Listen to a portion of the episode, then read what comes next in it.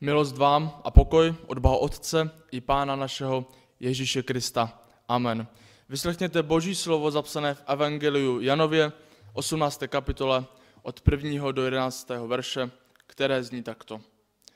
Po těch slovech šel Ježíš se svými učedníky za potok Cedron, kde byla zahrada. A do ní vstoupil on i jeho učedníci.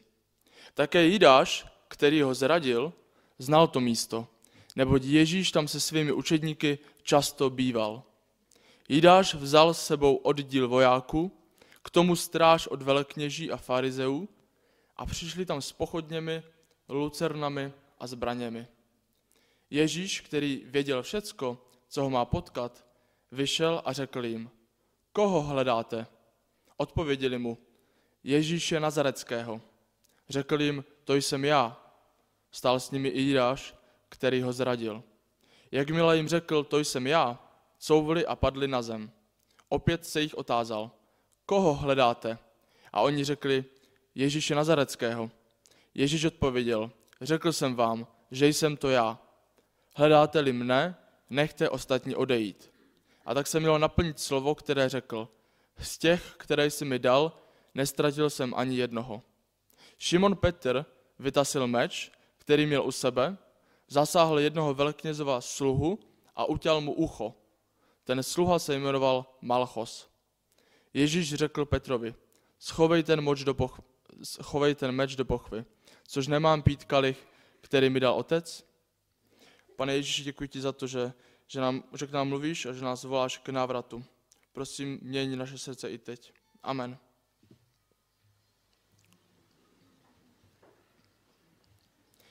Jidáše není potřeba dlouho představovat. Je to nešťastná postava nového zákona. Je to příkladný záporák. Je to symbol zrady. A nejen mezi křesťany, ale i mezi lidmi obecně je známý svou zradou. Maturanti z roku 2015 si ho určitě budou pamatovat, když zradil i je a celou řadu z nich nachytal, protože neznali jeho celé jméno. A právě proto jakým symbolem zrady je, si musíme opět připomenout, kým byl doopravdy. Jidáš a zrada nám totiž patří k sobě. To se učíme odmala. Když začínáme číst příběhy z Evangelií nebo slyšíme o začátku Ježíšova působení, tak už většina z nás ví, jak to dopadne.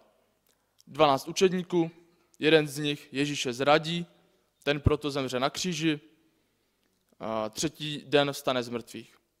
A dokonce i Bible nám tuhle zápletku sama vyzrazuje. Když mluví o vyvolení dvanácti, tak posledního zmiňuje Jidáše Iškariotského a k tomu dodává, je to ten, který ho později zradil. A tak je pro nás obtížné si Jidáše představit jako toho vzorného muže, jako toho horlivého učedníka, který následuje Ježíše který hltá každé jeho slovo. Je pro nás až nemožné si představit Jidáše po boku Petra, Jana a dalších, jak zvěstuje Boží království a činí velké věci v Božím jméně. Pro nás už to je jenom ten zrádce. A Jidáš měl i krásné jméno. Neřekneme mu jinak než Jidáš, ale jméno Jidáš je stejné jako jméno Juda, Judas. Má to stejný původ. A Juda znamená ten, kdo vzdává chválu, nebo taky patřící hospodinu. Takže Jidáš nesl stejné jméno jako Jakobův syn, jeden z těch nejvýraznějších. Zejména Juda pochází také název oblasti Juda nebo Judsko, dokonce i slovo žid, židé, pochází zejména Juda. Všem učedníkům byl určitě dobře známý příběh makabejského povstání, které se odehrálo ani ne 200 let před nimi, a jehož jednou z ústředních podstav byl právě Juda Makabejský. Z té doby pochází svátek Chanouka. A Jidáš, Juda, měl krásné a významné jméno. On měl nakročeno k tomu, abychom si ho pamatovali jako jednoho z nejvýraznějších postav křesťanství, jako toho dalšího hrdinu Judu. Ale nakonec skončil při tom, že si ho pamatujeme jako symbol zrady. Proč? A jaký vztah máme k Jídáši zaujmout my. Na otázku, proč je Jidáš vnímaný pouze jako zrádce, co bylo klíčové v jeho životě, se podíváme za chvíli. A teď se podíváme na otázku, jaký vztah máme k Jidáši zaujmout my. A k tomu nám může dopomoct náš dnešní biblický text. Ten příběh se odehrával za potokem Cedron. Bylo to místo, kde Ježíš s učedníky často pobýval. Právě strávili společně kvalitní večer, měli poslední večeři. Učedníci samozřejmě netušili, že to je poslední. Ježíš předtím umýval nohy učedníkům a teď strávil Ježíš čas na modlitbách v Getsemane. A v tom se ta scéna mění. Ježíš je s učedníky na jejich klasickém místě a přichází vojáci, stráže a s nimi taky Jidáš. A my si Jidáše představujeme často jako takového zhrbeného, s černýma očima, podezřelého na pohled. Ale pro učedníky to byl jeden z nás. Byl to člen jejich party, byl to jejich přítel. A proto to pro ně musel být šok. Musela se jim zbortit část jejich světa. Vojáci přišli pro jejich mistra, Mesiáše, a zároveň už je všem docela jasné, že přišli taky o svého přítele Jidáše, který jim vbodl kudlu dozad. A Petr, který byl tak trochu horká hlava, usekl ucho jednomu z vojáků, sluhu, a ten se jmenoval Malchos. A tak nám v tom našem příběhu vystupují čtyři postavy, do kterých se můžeme trochu vžít. Ježíš, Jidáš, Petr a Malchos. Pocit zrady téměř všichni známe. Někomu věříme, on zlomí naši důvěru, někdo se k nám otočí zády, nejedná s námi férově a my jsme zrazeni. Ale přesto se do té Ježíšovy role vpasovat moc netroufneme. Přeci jen víme, že to je jedinečný moment, kdy je Ježíš zrazen a kdy se schyluje k jeho smrti. Není to nic běžného, není to obyčejná zrada, ale je to zrada Mesiáše, Božího syna. Potom tady je Jidáš. Do této role se nám zase tolik nechce. Je to záporák, podlý člověk a my s ním nechceme mít nic společného. To už se raději chopíme té postavy Petra. Obrovský vztek, beznaděj, ale přesto to nenechává tak, chce bojovat a nechce to vzdát. A tak bojuje proti nepříteli a alespoň se mstí, i když pravděpodobně už nemá šanci tu situaci zvrátit. A potom tady je Malchos. Účastní se spiknutí proti Ježíši, jde ho zatknout a nakonec skončí jako ten, kterého Ježíš uzdravil a zachránil mu ucho. A Malchos sice zůstává v pozici záporáka, ale přesto mu Ježíš pomáhá. A na každé této osobě něco je a do každé z nich bychom se asi dokázali vžít. Někdy se cítíme zrazení jako Ježíš, ale nejsme Mesiášem a proto to není naše role v příběhu. Někdy máme vztek na Jidáše a na lidi, kteří brojí proti Kristu a chtěli bychom se vzedmout v boji proti ním. Ježíš ale krotí naši násilnou horlivost, stejně jako krotil Petra. A o to víc se ale potom nacházíme na druhé straně barikády, na straně zrádců. Známe Ježíše jako Jidáš, považujeme ho za našeho mistra, ale když se naskytne dostatečná cena, jsme ochotni ho prodat. A nebo jsme jako ten Malchos, který má sto důvodů, aby byl Ježíšem potrestán a přesto jediné, co dostává, je uzdravení a milost. A i když to budeme dělat neradi, tak je potřeba, abychom se v první řadě zhlédli v pozici Jidáše. I když ho vnímáme jako záporáka a nechápeme, jak něco takového hrozného mohl udělat, i když se na něho díváme z patra, tak právě žel i my jsme často takový Jidášové. Věříme v Pána Ježíše, máme s ním vztah, odevzdali jsme mu svůj život, ale přesto jsou pak chvíle, kde bychom raději řekli, Ježíši, teď mi dej chvilku, teď se na chvíli nedívej, teď musí jít víra, láska stranou. Jsou chvíle, kdy nás zlanaří těch 30 stříbrných a my uděláme ústupek a na chvíli se vzdálíme a dáme přednost něčemu hříčnému před životem s Bohem. A Jidáš možná už přestávala věřit, že by Ježíš byl tím mesiášem, který zachrání jeho lid a tak jej zradil. Tak i my ztrácíme někdy víru, že by Ježíš byl opravdu tím živým spasitelem, který má moc zachránit tento svět. A proto raději ustoupíme a zradíme. A nevím, jestli jste, jste to někdy dělali vy, ale já jsem se už vícekrát snažil slíbit něco Bohu. Bože, odpust mi, já už to nikdy neudělám.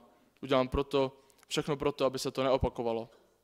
A vždycky jsem stejně selhal a bylo mi trapně za mé sliby.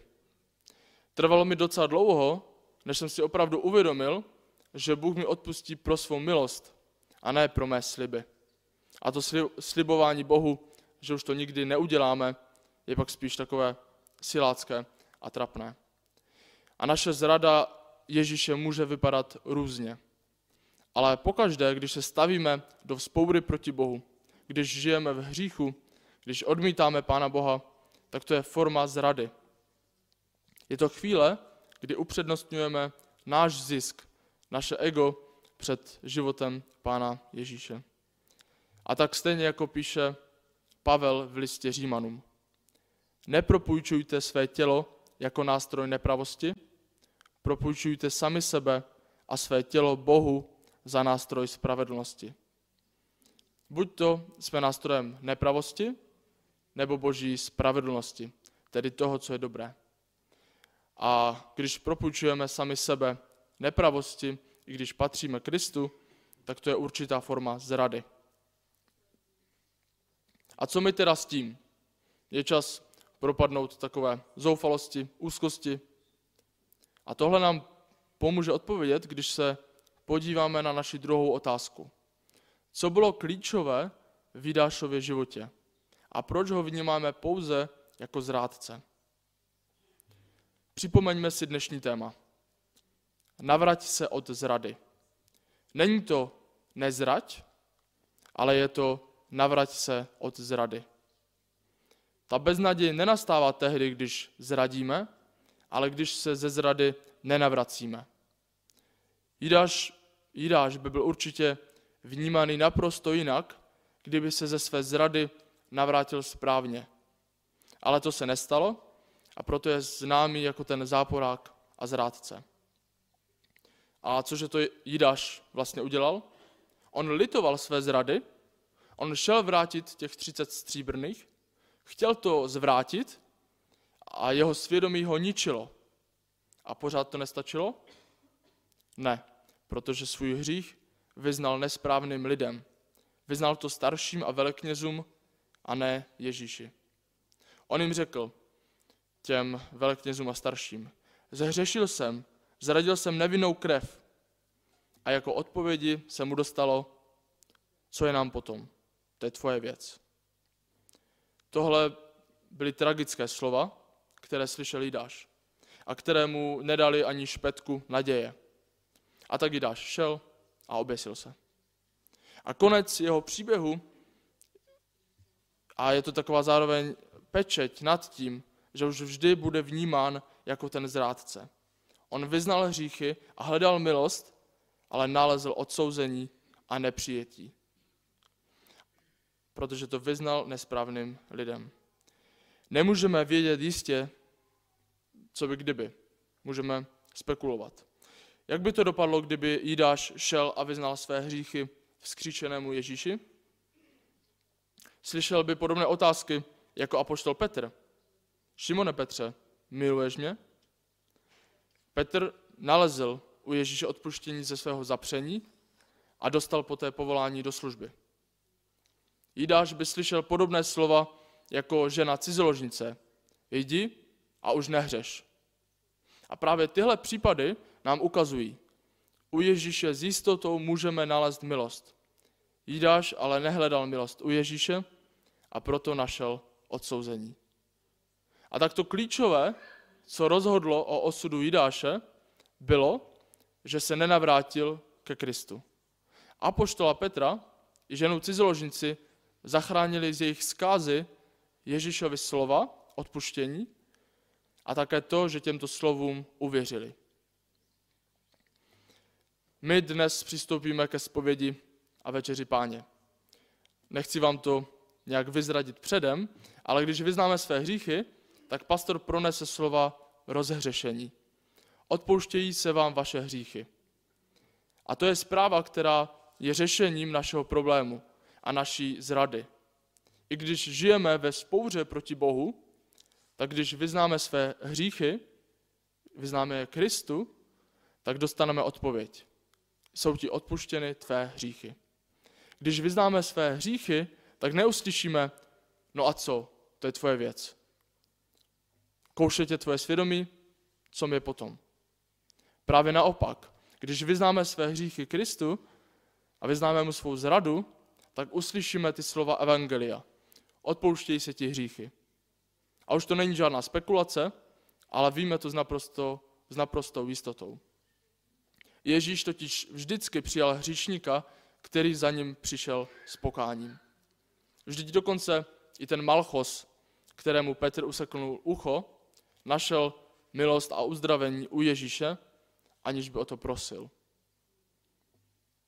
Toto je návrat ze zrady. My nemusíme ve hříchu a ve zradě zůstat, protože nám je darované, abychom slyšeli slova odpuštění. A jak jsem řekl, jsou to Kristova slova, která dávají naději a která mají moc zvrátit celou situaci, abychom neskončili jako Jidáš. A tyto Kristova slova můžeme vidět v Bibli. Můžeme slyšet z úst pastora. A také my můžeme být těmi, kteří tyto Kristova slova hlásají dál. Když předáváme odpuštění a naději, kterou jsme sami dostali. V opačném případě se totiž můžeme postavit do pozice starších a veleknězů z toho našeho příběhu. Koušetě svědomí? No a co? To není moje věc. Tohle jsou slova, která zabíjejí, kdežto slova odpuštění a naděje dávají život. Zrada je porušení závazku. Náš závazek s Bohem má ale trochu jiný charakter. Není to oboustranný pakt, ty uděláš to a my zas to. Je to jednostranná smlouva. Testament není synonymem slova zákon, ale testament je synonymum slova závěť. A závěť je jednostranná, tak stejně jako boží smlouva s námi. On ji uzavřel s námi, bez našeho přičinění, bez podmínek a nabízí nám ji i dnes. A tak navraťme se od zrady, protože máme k tomu příležitost. I když jsme nevěrní, tak Bůh zůstává věrný. Amen. Pomodlím se. Pane Ježíši, ty jsi naším Bohem a my vyznáváme, že se k tobě často stavíme zády eh, a zrazujeme tě. Prosím, proměň naše srdce, naše životy. A děkujeme ti za to, že můžeme slyšet tvoje slova odpuštění, útěchy a naděje. A dej prosím, abychom tyhle slova odpuštění mohli předávat dál, abychom nebyli těmi, kteří předávají slova lhostejnosti a neodpuštění. Amen.